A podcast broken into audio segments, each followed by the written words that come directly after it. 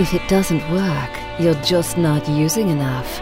You're listening to SOFREP Radio, Special Operations Military News, and straight talk with the guys in the community.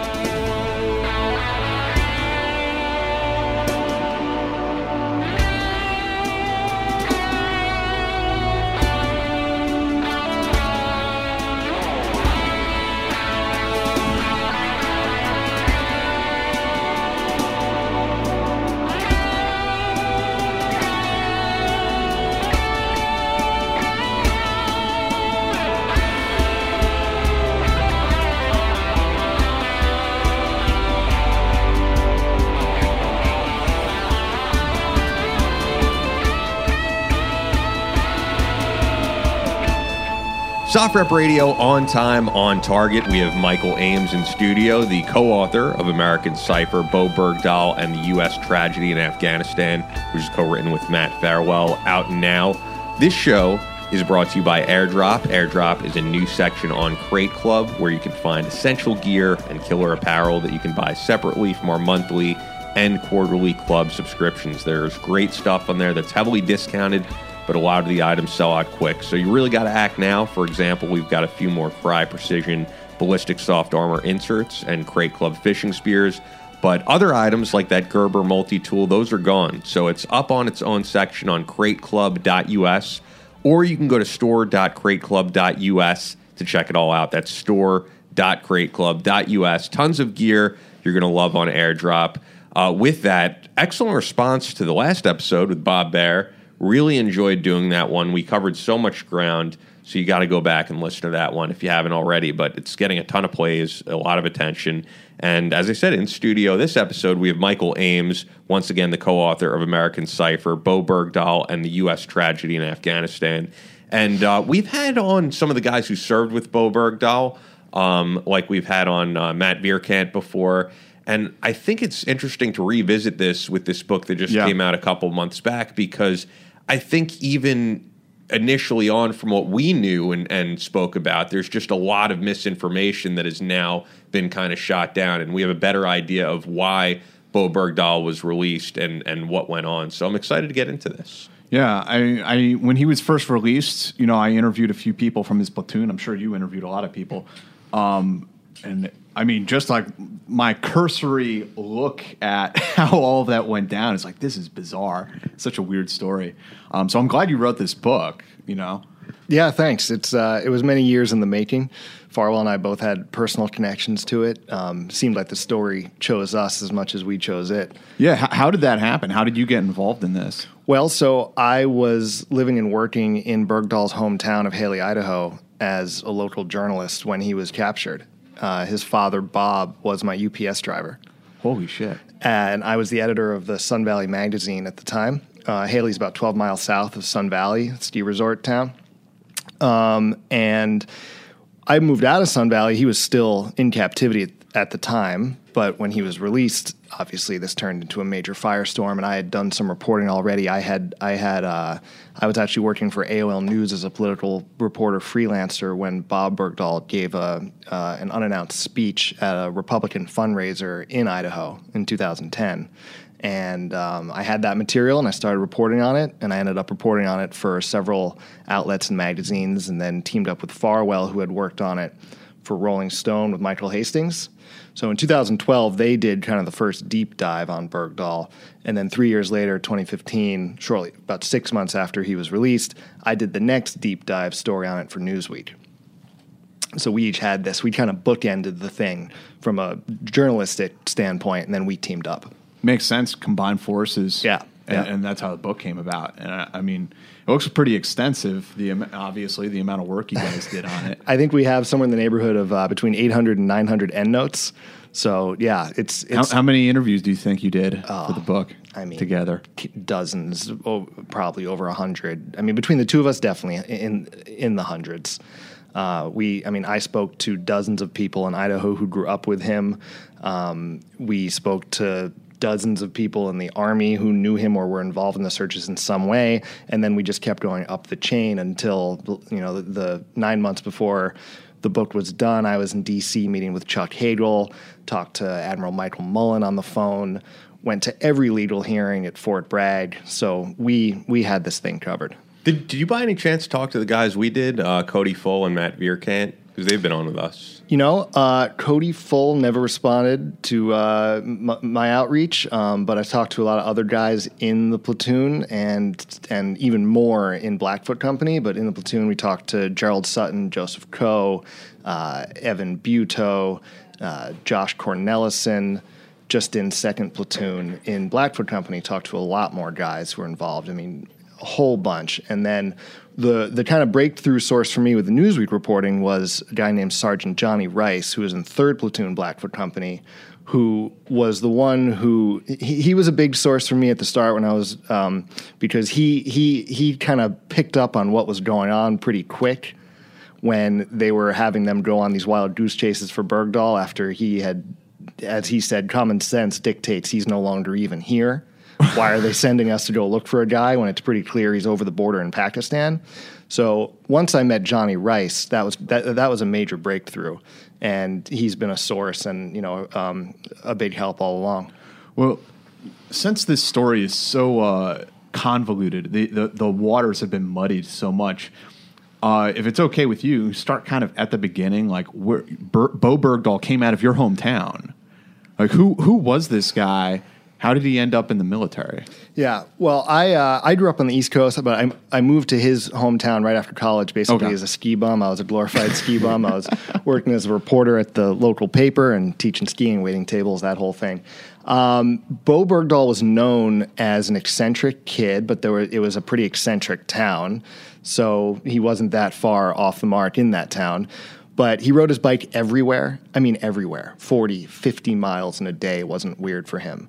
He was super fit. He knew a lot about weapons and guns. He worked at the gun club, but he was eccentric. He also was in the ballet, the local ballet, and he took it really, really seriously. And so he was trying to find his way in life, and he had these odyssey years where he was saving saving up cash, doing odd jobs in the valley, and then traveling around the world trying to find his purpose. He went to, as some of the stuff you may have heard, or it's all in the book, of course. He joined the French Foreign Legion. He thought he was going to join the French Foreign Legion. Um, he uh, enrolled in the he enlisted in the Coast Guard, but he washed out of boot camp three weeks into it with an anxiety breakdown. Um, he was, and um, at one point he, but he never gave up the idea that he was going to be a he was going to be an operator. He was going to be a tier one guy, and to the extent that a a one of the guys who was a big shooter at the gun club in Hailey was this guy named John Shaw, who we write about in the book. I don't know if you've ever heard of him. He was a award-winning marksman, um, guy from Memphis, and he opened a, a shooting academy south of Memphis, mid South. Yes, I've been there. Okay. Yeah. Yeah. So he also has he opened kind of a Western outpost in in Idaho, and he was good friends with Bowe's dad because Bowe's dad was his UPS driver. So they're friends. He he the the two families went out to dinner together. They knew each other. You know, John Shaw told me that he met them. Uh, Bowe's sister at the time when they met was dating this guy named Michael Albrecht, who had grown up in a very religious Christian household, just like Bowe, and was going to the Naval Academy because he wanted to be a fighter pilot. Shaw couldn't have been more impressed with the whole family. He said, "You know, this looks like an all-American, military-oriented family to me." said to Bob, Hey, why don't we hire Bowe? He can get out of this valley. The valley can be very claustrophobic. Come down to Mississippi and we'll teach him how we'll teach him to be an instructor.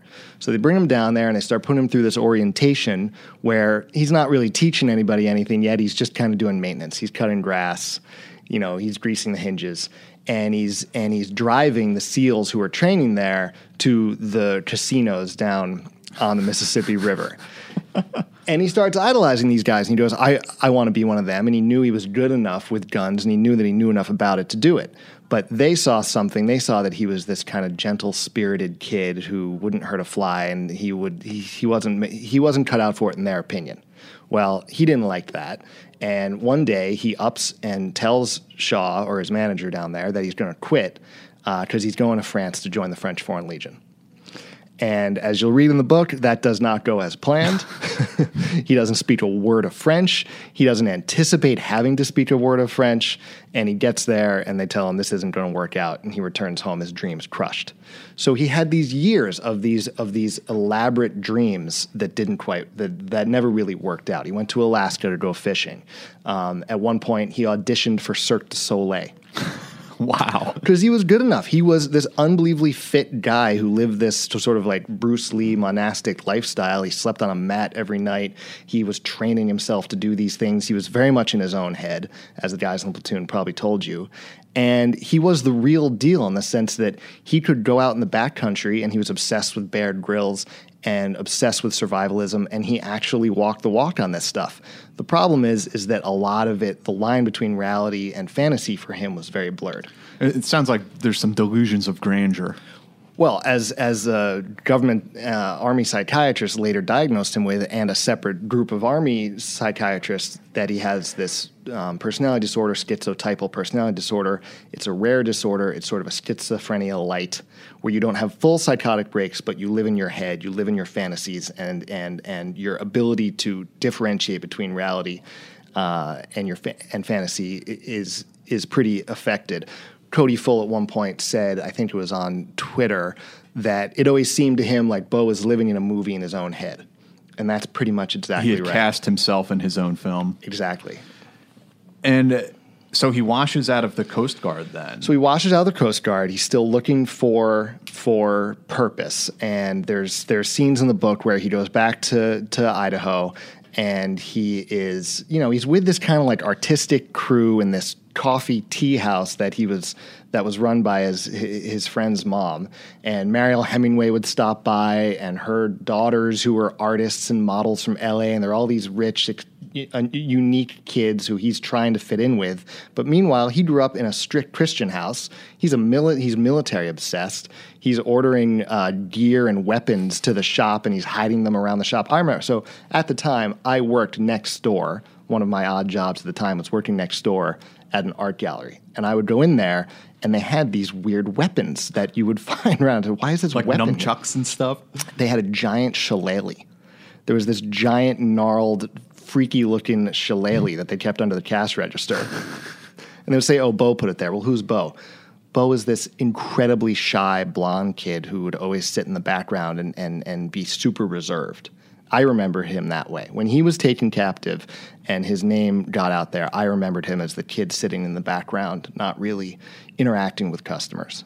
That's crazy that that you re- it was it just a weird flashback thing when his name appeared. You were like, I, I've seen this guy. when when his I don't remember exactly when I put two and two together. I mean, he was you know he was captured he he was captive for five years, but um, I knew the people at that coffee shop who he worked for, and I knew some of his friends. So yeah, when I saw his photo, I then remembered him as the kid sitting there. Yeah, I mean he was he was very shy.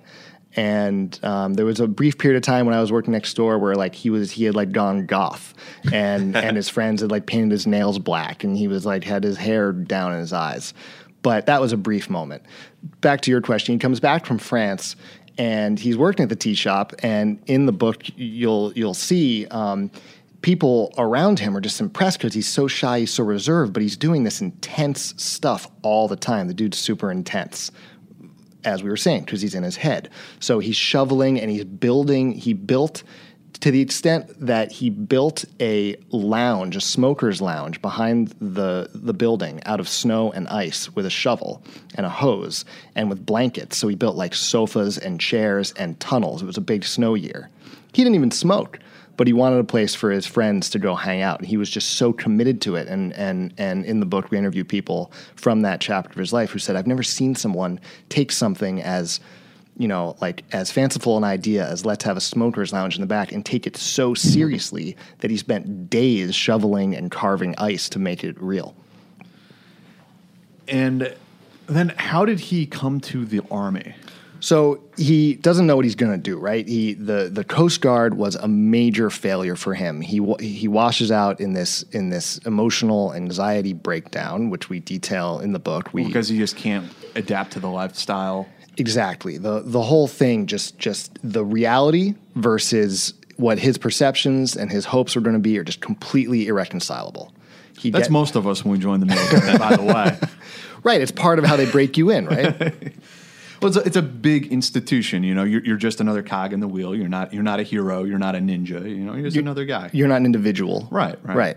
And he was overwhelmed by the reality of the situation that he had to save lives, even though it's what he intended to do, even though it's why he joined. When he heard it and, and was put in that position up close, and Coast Guard boot camp sounds pretty intense, and they're waking you up every hour in the middle of the night, and they're putting you through stressful situations. And after three weeks of this, he has a total breakdown. And at roll call one night, he's not there, and his co-enlistees they find him in the bathroom with a nosebleed and broken mirror and blood all over the walls and Yikes. yeah yeah and it was clear he didn't belong there and the coast guard made it very clear that he didn't belong there in the paperwork to discharge him with in in, in his separation paperwork and they said if he, if Bowe Bergdahl wants to rejoin the military in any way shape or form he needs a waiver he needs psychological counseling and he uh, and and and otherwise he will not be allowed to enlist Wow. And then he shows up at an army recruiter station. Well, then he goes home, he builds the snow and ice caves, and he starts looking for his next purpose in life. And that includes he, uh, his parents. So he was raised in this very religious household. I shouldn't leave this out. We have, rewind a little bit here. He was homeschooled and raised by these really, I mean, good salt of the earth people, as Jim Mattis called them, but pretty intense uh, religious environment uh, you know, his sister was fine coming up through it, but he wasn't, and that that that, that happens in families as well. And he uh, was looking for other things to do, and when one opportunity that came up was to go to Uganda to teach self. Well, to to to be part of a seminary group in Uganda at one of these villages, and they were having issues with the Joseph Kony army. And Bowe says, "Well, I can go there and teach them self defense because I'm a self defense expert." So he tries to go to Uganda, but there's no spots left in the seminary. Then he comes home again. Well, he already was home. Then he he um, decides, well, I'm going to audition for Cirque du Soleil because he was doing ballet and he was super fit and he sees what people do there and he was amazed by what people could do with their bodies. Um, this actually didn't make it into the book, so I can get it to you guys here exclusively Nice. because one of the people I was friends with in town was one of his um, dance or yoga instructors who was helping him fine tune his body. Bear in mind, this guy didn't drink. He ate incredibly healthy. He slept on a mat. He was a pretty fine tuned ath- athlete. So he decides he's going to do Cirque du Soleil. He auditions, but then he tells her, "Well, you know, I decided um, I decided not to do it." And she said, "Well, why not?" And he said, "You know, I've heard Cirque du Soleil doesn't treat their employees that well." and if people get hurt and they don't do much about it. And that's the last you heard of it. And days later, he he he rides his dirt bike to Twin Falls to an enlistment shop, and I mean to a recruiting office, and enlists in the army. It's interesting because everything about his background that you're saying seems like he really is not an ideal candidate for the military.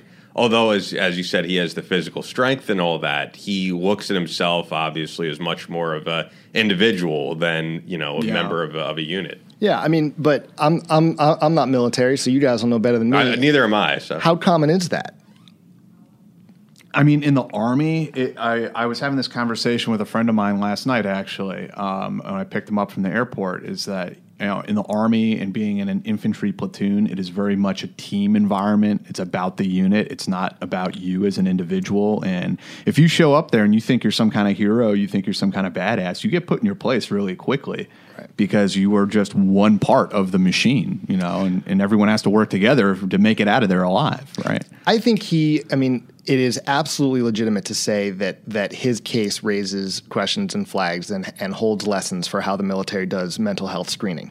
That said, he was a very unique case that Right. slipped through the cracks. He kept his head down. He didn't let people. He didn't let a lot of people in on. And he wasn't like a troublemaker per No, se. he was a good soldier who was one of the fittest guys in the platoon, according to everyone we talked to. They might not want to admit it, but he was one of the fittest dudes there. And he um, he he memorized the the handbooks. He was always cleaning weapons. He knew what to do with the gear. He knew what to do. He knew the right things to do. The problem is what was going on in his head.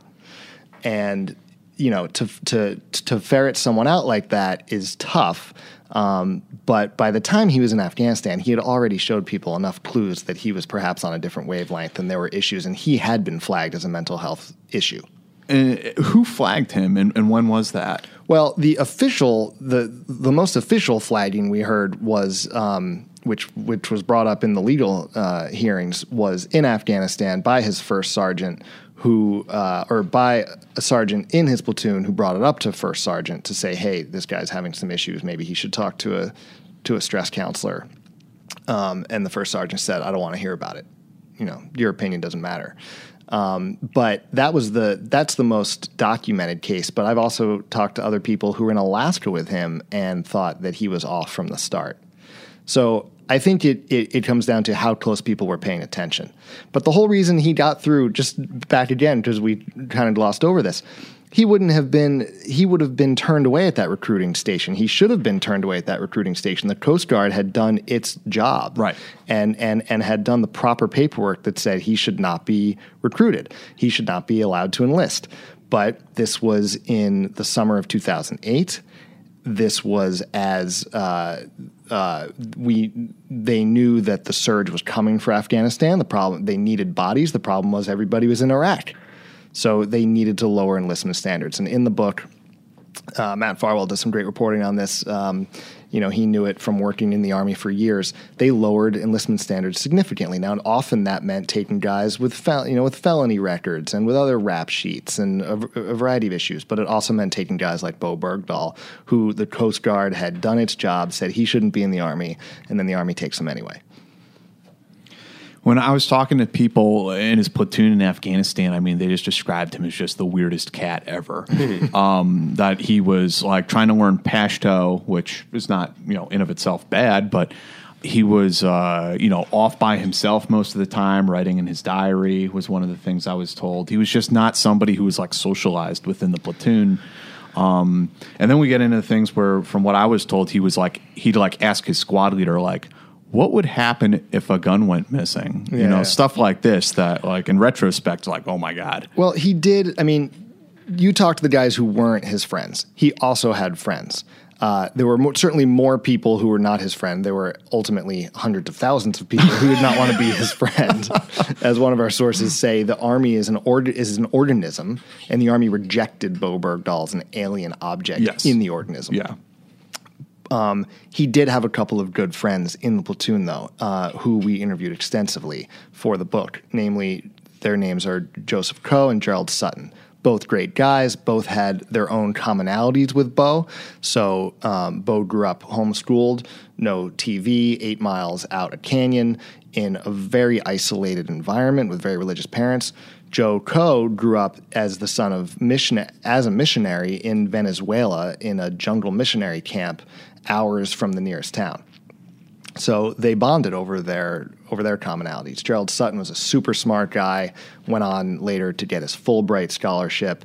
Very bookish. He really looked up to Bowe's ability to remember everything in the books, and he looked up to Bowe as a physical specimen because the dude was fit. The dude did did appear to be a badass soldier when you just looked at him.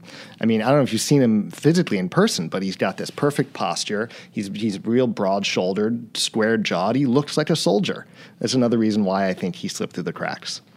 He had the he had the look. He had the look. Yeah. Uh, but as soon as you start talking to him, yeah, he's a weird cat because he's living with an undiagnosed disorder that has him unable to really differentiate between fantasy and reality. It doesn't mean he's not smart. He's super smart.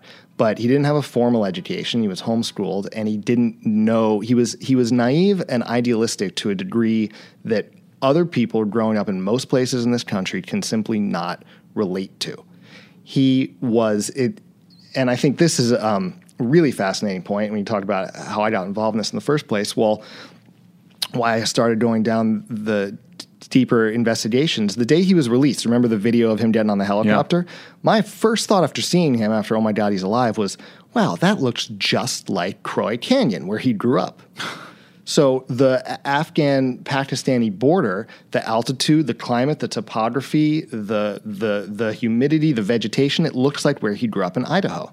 And he would go out in Idaho on these days long solo trips in the backcountry. He would um, just to get away, just to be away from uh, home or just to practice his survivalism skills. So when he's there as a soldier, he immediately sees a place that looks pretty familiar to what he knows growing up.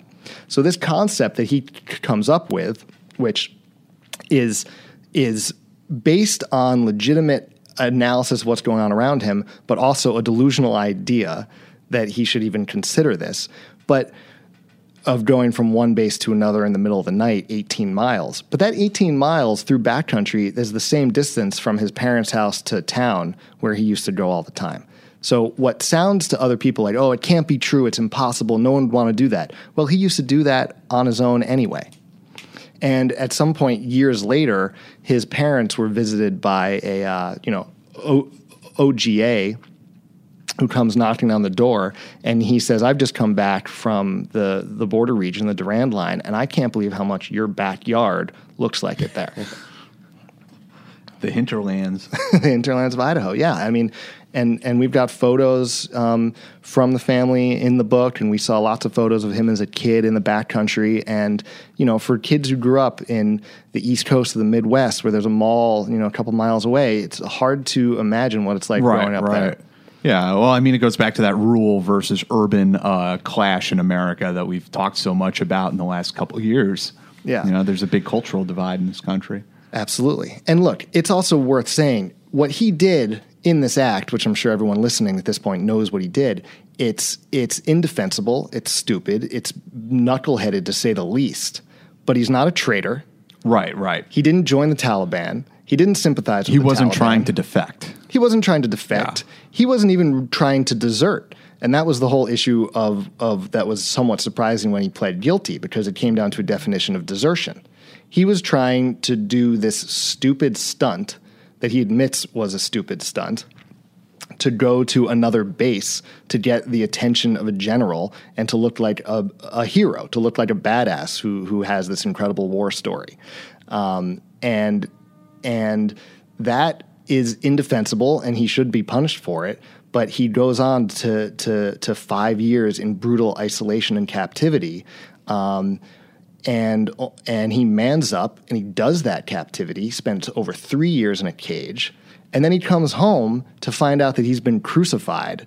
Yes. And the impact of that, I think, cannot be overstated. And when uh. people are out there, I'm sorry, go ahead. Uh, no, I'm, I'm. I was just going to say, I guess, just to back up a little bit, and the book gets more into this in detail, so people do need to pick up the book. But what exactly? I, I still want to get some more background on this. Act, what exactly was the act that he wanted to do? Where you say he wanted to go to another base and have this war story? It's just confusing. I think it's confusing to the listeners of, of what he was trying to accomplish exactly. Right. So he was a late deployer. He didn't deploy with the rest of his platoon because he got an infection in his foot. We go into much more detail in the reporting on how this all happened, but he gets over there late and he is immediately struck when he gets to Fob Sharana by the luxuries and the the the the perks of life on an American forward operating base. He can't believe that there's real flush toilets, that there's spring mattresses. He hasn't even slept on a spring mattress at this point for like eight years. in Khost province in the Christmas of 2004 2005 on Fob Salerno, we had ice sculptures in the Chow Hall on Christmas Eve. I have a friend who worked uh, as uh, you know who worked in the industry and traveled over there and came back with photos and showed us all in Idaho uh, walking around the fob with the Burger Kings and the Pizza Huts and we civilians were stunned we couldn't believe it. So here's Bergdahl thinking he's going over to being in a, in a trench, you know, or or or uh, sleeping sleeping out in the rain and he's watching guys playing video games and eating Burger King and he's absolutely just floored. And it just immediately starts screwing in his head, screwing with his head and screwing with his expectations. Another part of of what his mental reality was is is he had spent 3 years training for what this was going to be his great war story. And he gets over there and sees these things that he finds morally offensive, right? Guys breaking the rules, guys you know, um, talking about women in ways that he found offensive. It was just one thing after another that of just normal military culture that, in his idealistic way, was unacceptable, and that started to build up and build up to a point that, well, that also is is is then built upon by the illogical and uh, the army logic of things that happen right? Now I, I i was in afghanistan but i've talked to enough people who were to learn that this was not uncommon for people for enlisted guys to think that leadership was making stupid orders and stupid decisions. So when when their leadership tells them to build a base on a cemetery which you can read about in detail in, in, in the book he is just floored. And when his uh, battalion commander at one point comes in and kicks over a grave in front of a bunch of Afghans, he's deeply appalled and offended by this. And he comes to the conclusion, and this is so. I think that's a fair analysis for him to be appalled. Sure. That uh, that uh, that an American lieutenant colonel would kick over a gravestone. However, that starts to mix with delusional concepts that that same lieutenant commander is is hates their platoon so much and they were a problem platoon they were a misfit platoon that he was going to send that Bowe becomes convinced he's going to send them on a suicide mission to get rid of them. That was delusional. And so he organizes in his in this this grandiose plot that he's going to go for a midnight run from one fob to the other. And in his mind what's that going to accomplish? He's going to be Jason Bourne. He goes and buys a disguise. He gets cash. He's going to bribe anyone who runs into along the way. He's going to be a a a hero like from the movies and the books that he's read and he what it will accomplish is he will make himself a legend and he will force them to pay attention to him and listen to his critiques. He's only been there for 5 weeks. So he was a private first class. So he already is way out of his depth to think that he's going to get an interview with a general because he has issues with his, with his, how his chain of command are making orders. And then what? Midway, he was stopped. So not yeah. So he he gets all his things together. He asks one of his um, he asks Shane Cross if he can take a gun with him. They tell him if he takes a gun, his buddy will get in trouble for the missing gun. So he decides not to take a gun with him on this adventure because it would be breaking the rules. so you can see how fragmented and contradictory his thought patterns are. So he he he he goes out there after midnight. He's um, it's it's we go into detail based on his um, in-depth testimony about this to the army. Um, I don't need to go into all the detail here; it's all in the book. Uh, but he he realizes he's in over his head. He puts on his disguise at sunrise, and he just keeps walking. And sometime before noon, six Taliban motorcycles show up and roll him up. And interestingly, he did get America to pay attention to him for about two minutes, and then I feel like we all just forgot about him for years. Well, I mean, it's funny you say that. Uh, what four days after, after after President Trump just tweeted about him again?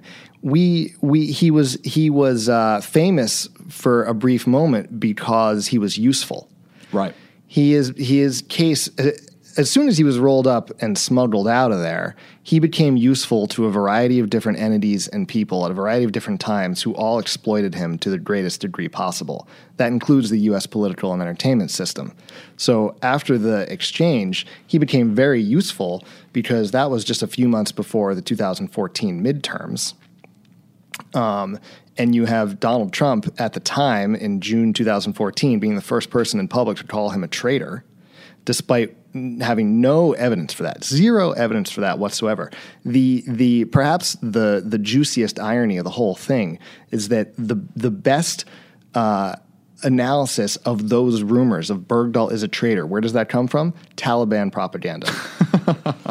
organized Taliban propaganda while he was captive of Taliban operatives setting up interviews, as you'll read in the book, with Western journalists, telling them that Bergdahl had converted to Islam, was teaching bomb making seminars to Taliban fighters just totally over the top stuff that got picked up and disseminated in the Western press. And then you have Donald Trump out there a few years later just recycling Taliban propaganda for them. Well, just to push back on that a little bit, though, I think some people feel just him walking off base and going AWOL in itself is an act of treason. Yeah, I mean legally that's not true. It's it's not treasonous to go AWOL. It's not even treasonous to desert.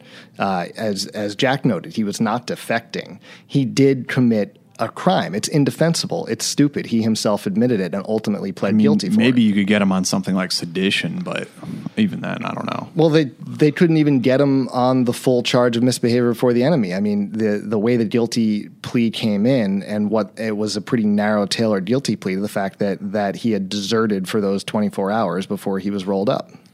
And another thing I wanted to bring up with you, um, because there's a lot of heartburn in the special operations community and even in infantry units and about Bergdahl and the casualties, the KIAs and WIAs that these units took trying to find Bergdahl or get him back. And there's something true to that, but at a certain point, it stops being true because JSOC and other entities were using Bowe Bergdahl as an excuse to get the green light for their uh, operations.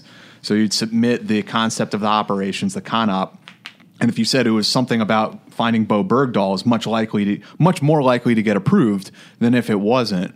So I mean there there's some legitimacy to this this anger towards Bergdahl, but at a certain point it just gets completely ridiculous, I think. It's totally understandable if people would be angry at him, but I'm really happy to hear you talk about the the pretext here on this show. I, I first reported that in Newsweek in 2015. It ended up being a major part of our book, American Cipher. Um, it it uh, just to rewind it. Let's go from from the most salacious uh, charges backwards. So the most uh, extreme charges that he's responsible for soldiers dying, and there are five or six, depending on the report, names listed on those. Well, all of those KIAs happened in late August and September.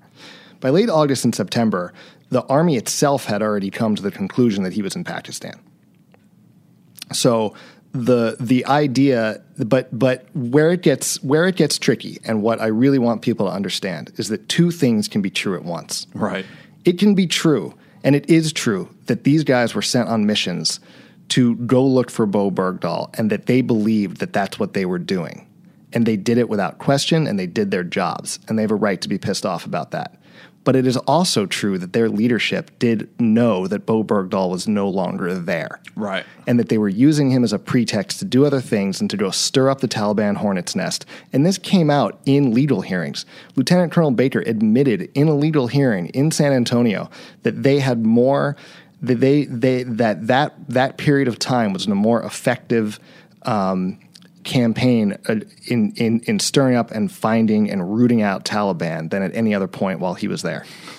So these two things can be true at once. To, to rewind further to the, to the special operations community, and namely Jimmy Hatch, it can be true that Jimmy Hatch thought that he was on a mission that was called and ordered to go find and rescue Bowe Bergdahl. I believe that he believed that. But I also know that that mission had been planned previously and that and that rescuing Bowe Bergdahl was not the primary objective, and that no one told Jimmy Hatch that. And so, so t- to the I, I've been reporting this for years, and what stuns me is that no one at the top of the chain of command, who is responsible for burying this information about where he was and using it as a pretext to send guys out and do these things, has admitted it. And it brings up all sorts of ethical considerations about, you know, lying to your troops and sending them out on one mission when really it's about something else. Um, that you're sending. I mean, when you're lying on a on a conop, and this came up in the uh, with the soldiers who were ambushed in Niger. There are a lot of issues about was the information on the CONOP correct? Was the information on the risk mitigation sheet correct? Or was it fabricated? And now what you're talking about is that commanders were sending up false reports to higher, saying that this operation is about Bowe Bergdahl, when really everyone knew damn well that it wasn't. Well, and I don't know how far up the chain we can say people knew damn well it wasn't, but we do know that at the very top, there was plenty of information, overwhelming information that was available to General General McChrystal, General Flynn, Mike Furlong, General Reeder, uh, and civilian leadership that knew overwhelming evidence, depending on the date, where he was or where he was headed at what at what time. Okay, by July, by the middle of July, when the first video of him comes out, the U.S. intelligence agencies all come to the conclusion that he's in Pakistan. Meanwhile, they just keep these raids going even further back, um, July 3rd, 4th, just days after he's gone missing, there are credible reports that Mike Furlong, who was working for General Flynn at the time, gets that shows where Bergdahl is and how how they had been misled and how they were chasing their Mike tail. Furlong was with the DIA at the time. Mike Furlong is a is is an interesting shady Yeah, character yeah. who I hope readers will get into when they when, uh, when, when they dig into this book. Uh, Mike Furlong was a civilian intelligence um, uh, executive who was had been hired by McKiernan and then kept on by Flynn. And him and Flynn were having their first meeting on the day Bergdahl goes missing. So, all of this stuff that you speculated on, or shouldn't say you speculated on before, but people speculated that we were discussing before of him teaching bomb making and all this stuff. Obviously, not true. But what what did the Taliban do with him while he was you know captured by them? Well, they so you, it was five years, right? And it's broken down in, in, in into different phases. Uh, but he was he, he was smuggled over the border within two or three days. We know that we can prove that by comparing and and, and cross referencing his testimony t- to the army, the army's own investigations, Furlong's interviews with us. It's it's all in the book. Um, but but the Taliban took him over the border, uh, intentionally led U.S. teams on into lured and baited ambushes with with with false reports that they had him. Um, but they for the he he he escaped twice in the first couple days. He runs away. They then chain him to a bed for three months, spread eagle Wow. Torturing him, uh, beating him, cutting him with razors. That goes on for three months. To Well, dis- what do they want to get out of him. this? I mean, he doesn't have any information that they could really use, right? He was captured nine or ten days after David Rohde escaped. David Rohde was a New York Times editor and reporter who was the highest valued Taliban hostage at that time in early 2009. David Rohde escapes, uh, which you can read about in David Rohde's book. Um, it's a pretty amazing story in itself. And then they get Bowe Bergdahl, and all of a sudden they have an even more valuable prisoner. Now, this isn't just an important civilian, this is a U.S. military. Did you uncover any information in writing this book about um, legitimate, legitimate planned rescue operations, where you know, sort of like the Bin Laden raid, we could have done a, a cross-border um, hostage rescue mission? And was anything like that even close to being launched? It was uh, planned, but never close to being launched. But it's interesting you, you bring up Bin Laden because the plans to get Bergdahl. So, uh, uh, as as readers will find out in the book, um, the the the you know JSOC community was was tasked with drawing up legitimate rescue operations. Those were never ordered those were never taken off the shelf, but they were drawn up. Mm-hmm. And there was a high mission, and there was a, the, there was a high and a low option. And the low option was two teams, two helicopters over the border stealth operation. It was never ordered until two years later when it was taken off the shelf and adapted as Operation Neptune Spear. Oh, really? So the preliminary planning was for to get Bergdahl back. The planning that went into the Bin Laden raid, the blueprints, as we were told by two different sources, were were adapted from blueprints drawn up to get Bergdahl back. That's really interesting. I'd never heard that before. It's there's uh, there there's a lot of good nuggets in this book. Yeah, yeah. Uh, there's it's it's it's been a challenge uh, telling people just you know one or two things in this book because honestly the the entire narrative of Bergdahl is so misconstrued and it's so frustrating and kind of surreal to be a reporter on a case like this where you're looking at all these facts and then you look on social media and you watch TV and the the average person who who who is informed by our media right now has a version of truth that simply isn't based in reality. It strikes me, and maybe I'm completely off base, and you can weigh in on it. That the actual, the way we actually got Bergdahl back, if anything, the thing I can think of that it, it bears the most resemblance to maybe is the uh, Betancourt operation down in Colombia, where JSOC was involved in the periphery of it, but it wasn't a real hostage rescue mission. You know, there's some sort of quid pro quo. Uh, is that with the with the contractors who were kept for five The years? Dynacore guys yeah, were yeah, involved, yeah, yeah, yeah. Well, there's a lot of overlap with those guys because those guys were also brought back to the same rehab uh, facility in San Antonio that Bergdahl worked through and and um, interviewed by the same debriefers that Bergdahl was Oh, interviewed by. Yeah, I mean, Bergdahl comes home, and this is another. Uh, this is probably one of the more stark moments of uh, narratives versus you know popular narratives versus reality is when he comes back to San Antonio. When he comes back is when everyone hears his name here in early 2000 in in June of 2014, and the media just blows up with this story, Yep. right? So uh, that was shortly after the Rose Garden debacle with his parents were invited out and spontaneously invited to speak, even though And the didn't- dad had the ZZ Top beard, and, the, and, the, and the, his wife was like wearing a headscarf. No headscarf. Uh, am I not remembering that right? No, the ZZ Top beard, yes. and I think it's more accurate to call it a ZZ Top beard than a Taliban beard. The guy's Yeah, blonde. well, It's a I, I remember it, blonde ra- it raised questions at the time, like what's going on? here? Absolutely, and it didn't look right. And and and sources for the book, uh, you know, at cabinet level sources told us why they thought that was inappropriate, and White House uh, aides admit that that it was not a good idea. Um, but it was just it, it was it it couldn't have been more perfect for what had already been planned as a political operation. Yeah, yeah. So so he's back and he is immediately looked at as an incredible gold mine of intelligence and information. When they start realizing that here's a kid who has for 5 years been cataloging his memories, who yes, he fucked up, but now he wants to do something to help. He wants to make up for it.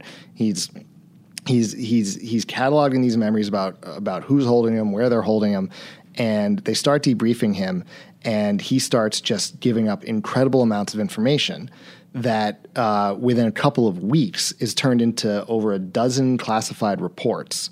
And then the CIA ends a nine month drone ceasefire and starts hitting all these targets.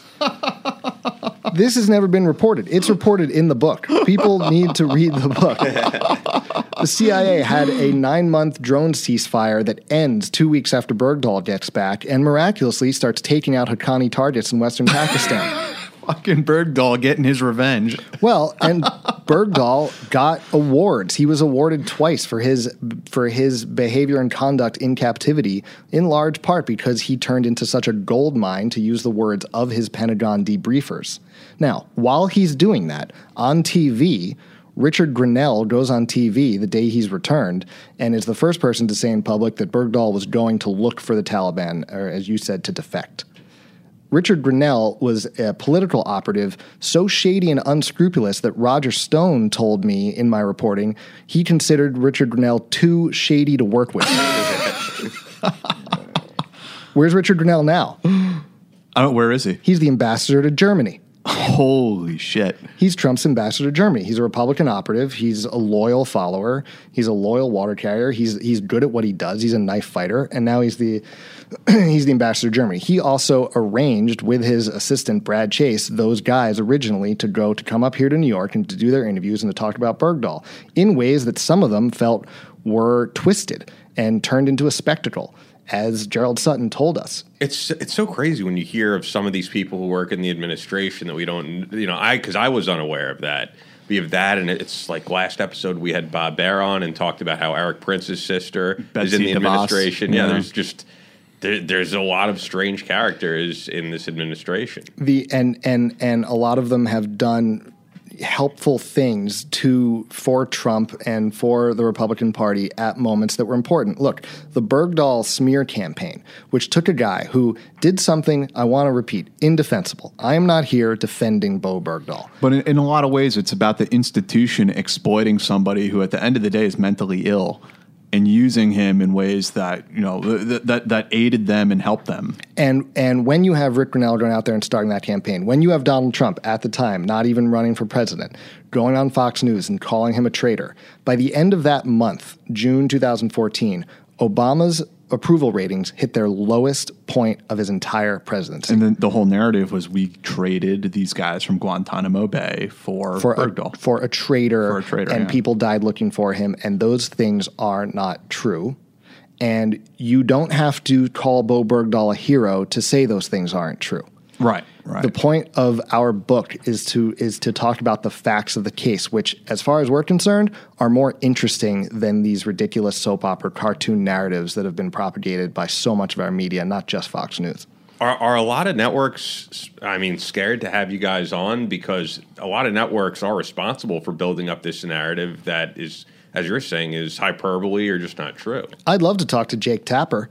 Who was one person who was just recycling things he was hearing from sources at the time. And look, I get it. As a journalist, you want your you you you have your relationships with your sources, and you and you tend to believe your sources. And they're close to DC. They're getting the leaks out of the Pentagon every day. However, they were saying things that were completely, completely outrageous, like that Bergdahl was responsible for what happened at COP Keating in October so that's five months after he goes missing, and to say that Bergdahl was responsible for that for those decisions, which were leadership mistakes, just goes to show how much the idea that we can that we can use Bergdahl as a whipping boy for Yeah. everything that went wrong in a war that was not winnable.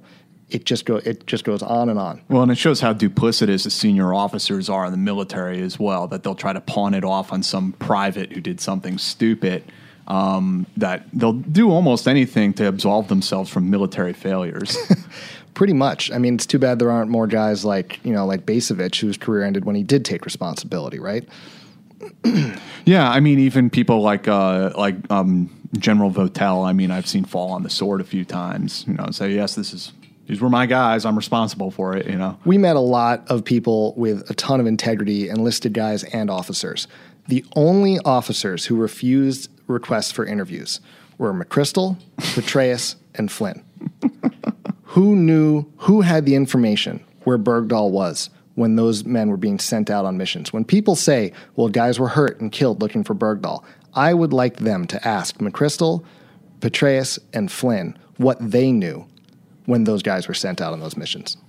Well, there are powerful people who want to lock in the narrative. This, uh, what you're describing to me sounds very similar to some of the stuff when I interviewed. Uh, you remember the movie Horse Soldiers came out, and I interviewed some of those guys who were on those ODAs who went in early on in the war, and they very much had the story that you know senior officers, the colonels, want to control the narrative. They do not want enlisted guys. They don't want NCOs. They don't want junior officers speaking out because it ends up contradicting their narrative when they go on CNN and uh, make themselves look like heroes.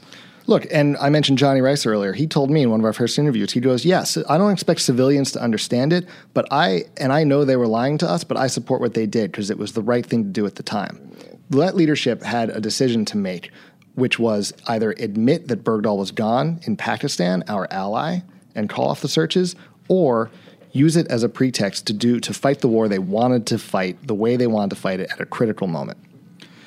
That's wild. And I mean, so I mean, your book is American Cipher, and I mean, I, that's obviously a reference, I, I guess, to Bergdahl himself. That he's a, an enigma. He's an enigma. He's a code to help us understand a war that I think we still, as a nation, are unable to really explain and unable to really understand, and that history is going to look back on and tell us things that will shock us 20 years from now, but that we already know are already available. The fact that we give so much money and aid to Saudi Arabia and Pakistan, who themselves are funding and training the Taliban that we are fighting. Afghanistan is this swamp that pulled us in and just sunk deeper and deeper in a very Vietnam way.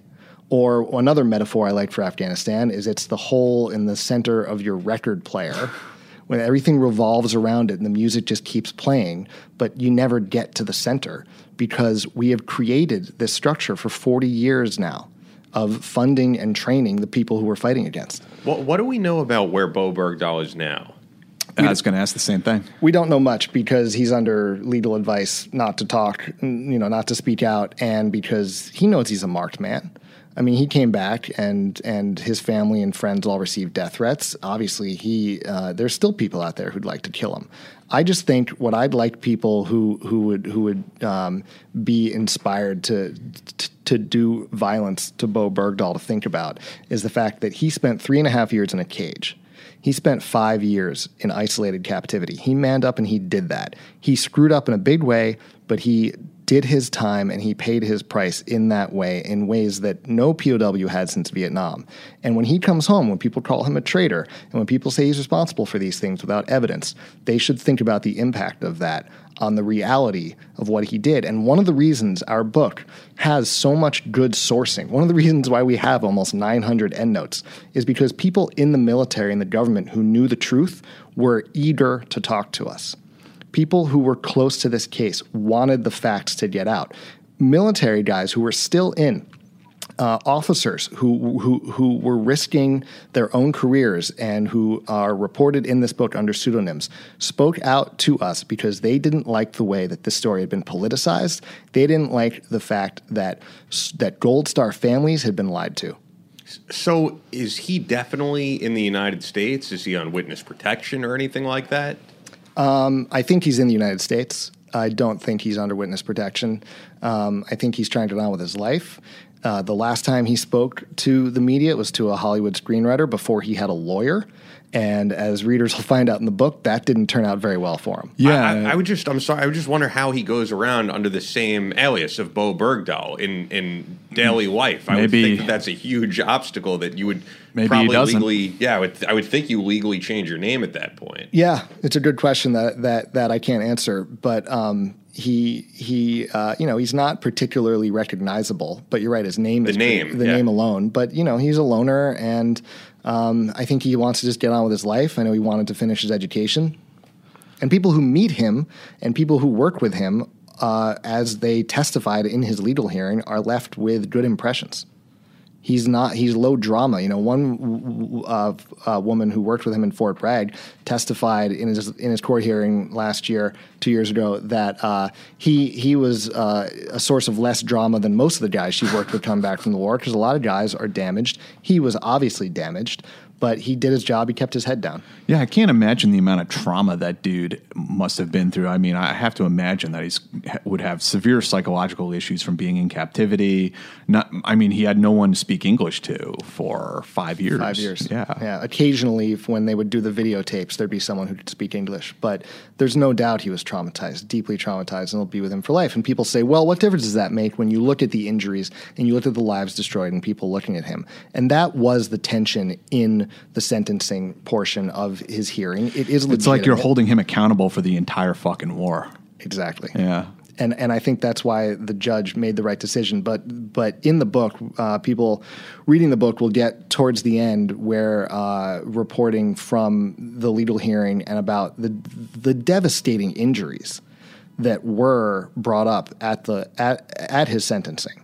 Uh, Sergeant. Um, Master Sergeant Mark Allen, who was shot in the head on one of the missions in the first week. And there is no there is no questioning that this man and his wife and his family have been put through hell.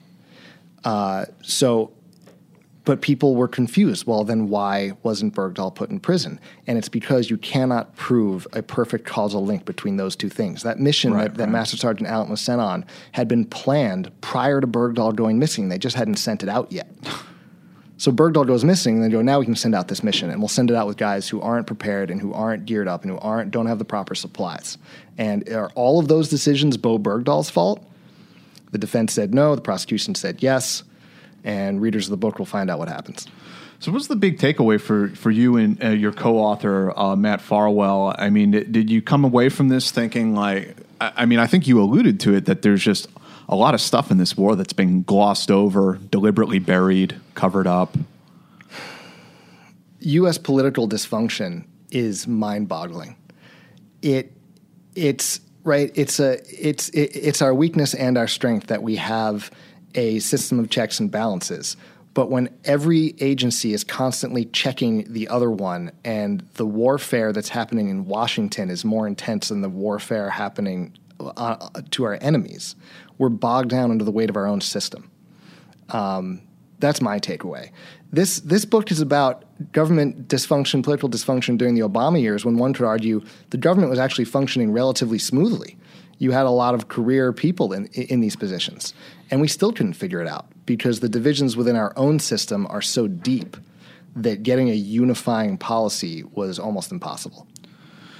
Man, it's incredible. You- You've got me excited to read the book now. That's for sure. Well, good. I, uh, there, there, there's there's a lot in it for people to take home. Um, you know, it's uh, there's there's a lot of good to be said for where Bowe comes from. You know, part of why I'm so passionate about this is because I lived in his hometown for a long time. I saw people, mutual friends, who were on the receiving end of death threats over a period of years. And anytime his name would come up on Fox News for a legal hearing, another wave of death threats called into friends of his in Idaho. And Wow. our country shouldn't shouldn't have to be put through these sort of uh, seizures of of of self hatred and of internal strife, um, just because it's good politics. Yeah. Right, where we eat each other alive. And that is only getting worse. It's not getting better. The media has some real questions to answer. I'm glad you brought up the mainstream media because, yes, we should be talking about this case. We shouldn't sweep it under the rug. People should be talking about the Bowe Bergdahl case and figuring out what it meant and what this cipher holds in it for years. So, CNN, Fox News, MSNBC, if you're listening, this is a legitimate issue that, that needs to be discussed. have Michael Ames on. I, I, I think that this is a really important book because, as you're saying, there's just so much misinformation out there, and it's important to counter that. So the book is out right now. It's American Cipher, Bowe Bergdahl, and the U.S. Tragedy in Afghanistan, co-written with Matt Farwell uh, or Farwell, right?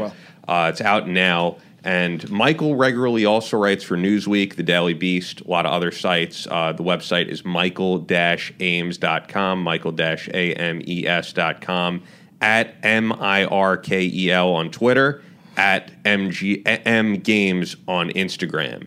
Uh, so check him out there. Before we wrap things up, as always, be sure to check out Crate Club. It's a club for men by men of gear handpicked by special operations veterans. We have the Dash 1 crate, the Pro crate, and for those looking for the holy grail of gear subscriptions, our Premium crate.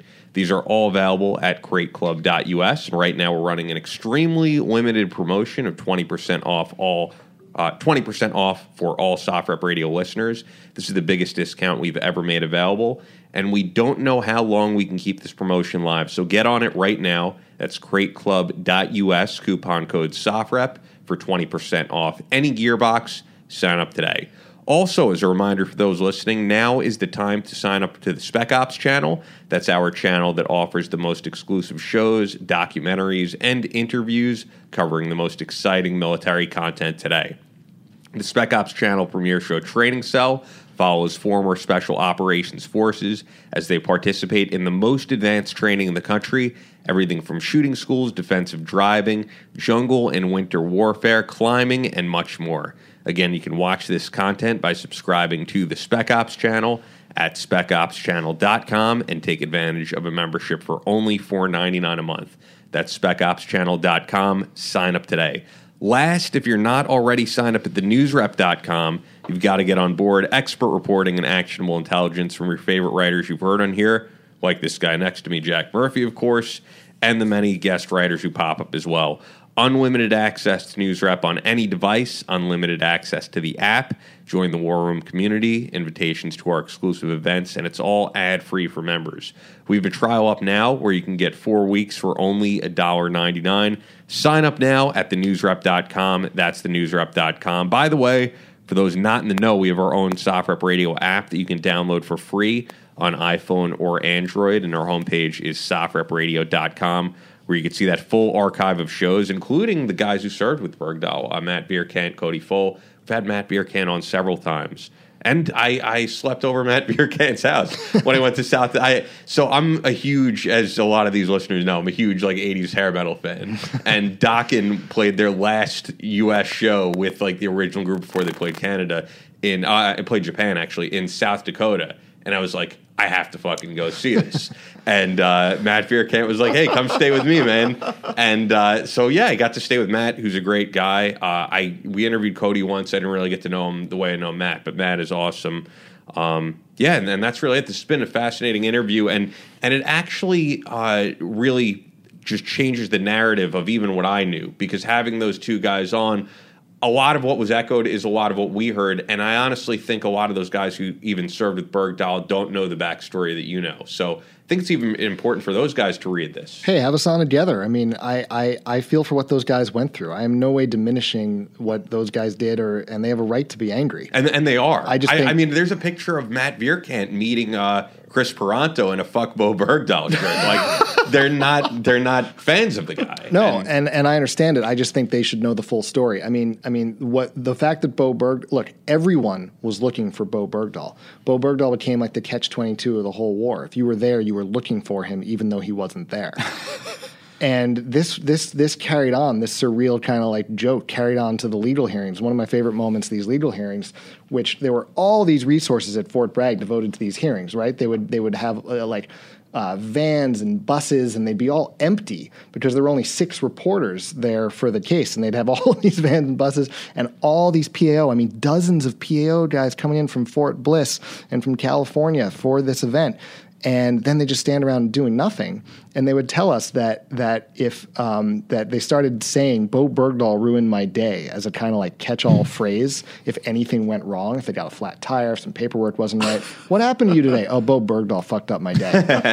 Bowe Bergdahl fucked up my war. Bowe Bergdahl fucked up my day. At some point, the people who keep thinking Bowe Bergdahl fucked everything up need to look at the army and how where its responsibility lies. Yeah, and it's a painful thing for a lot of people to do. Um, it calls into question a whole series of different things, actually. But um, this is an important interview. I think. I think this is going to be a lot like the interview we did with uh, Ed Darack about the Extortion 17 crash that sheds a whole hell of a lot of light on Pissed something. some people off. Yeah. Pisses some people off. Sheds a lot of light on some stuff that was obscured. Um, And uh, one last thing, I mean, it makes me wonder. You were just talking about Trump calling Bergdahl a traitor in the past few days. Do you think President Trump possibly doesn't even know this whole story? I guarantee you he doesn't. Are you, I don't need Michael to answer that. I mean, pe- people assume though he's the president, he knows what's going on. You I don't think he does. I don't think he cares, but he does need to be corrected and he does need to be held to account for it for spreading misinformation that was designed by the Taliban to break American morale. Good answer.